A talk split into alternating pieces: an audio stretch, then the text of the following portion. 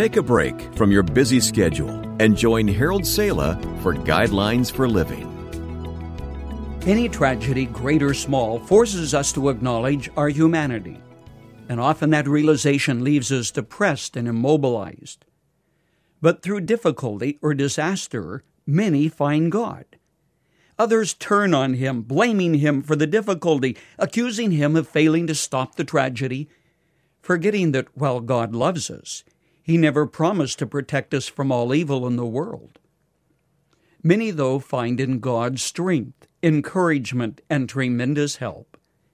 The upward look is the luck of faith. It focuses on God. It connects spiritually.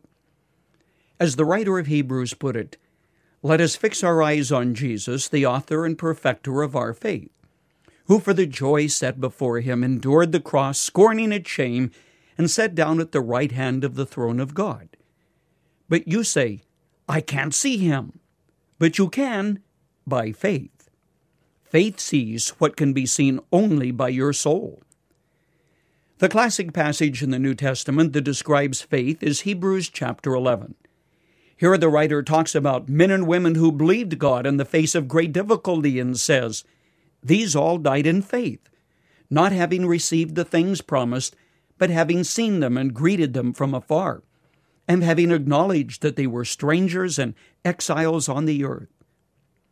Faith means redirecting your gaze, your concentration, your focus. It means getting your eyes off your trouble, the loss that you have experienced, your pain and difficulty, and turning them upon the Lord, getting God into focus. Faith means redirecting your gaze, your concentration, your focus. It means getting your eyes off your trouble, the loss that you have experienced, your pain and difficulty, and turning them upon the Lord, getting God into focus. Now, there are many things which faith does not know, and actually cannot know. These are the dark questions that confront you in the night when you cannot sleep, such as such as answers to five adverbs why, what, where, when, and how. Those are the questions that rise from our old natures, the ones that have no answers this side of heaven. In most cases, should God choose to answer them, we really couldn't understand anyway. Faith knows one thing, though it is whom. And what does that mean?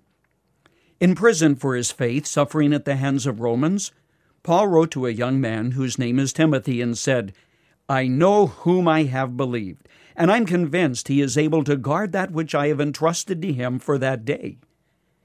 Sight rests upon something, faith rests in someone.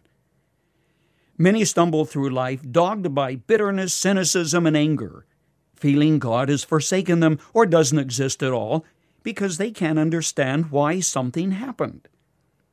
Faith never denies that evil is there, but it sees him who is above and beyond the evil. Faith chooses to get on with your life. Faith is the assurance that nothing is forever. Faith has eyes that penetrate the darkness with spiritual night vision that sees the hand of God in stronger outline than the hand of evil. It hopes in the final triumph of good over evil and believes in the face of unbelief. Finally, faith rests in the knowledge that God is good and puts into his strong hand what you can neither reverse nor change. It allows God to take the night shift. And believe me, when morning comes, God will be there to greet you and welcome you.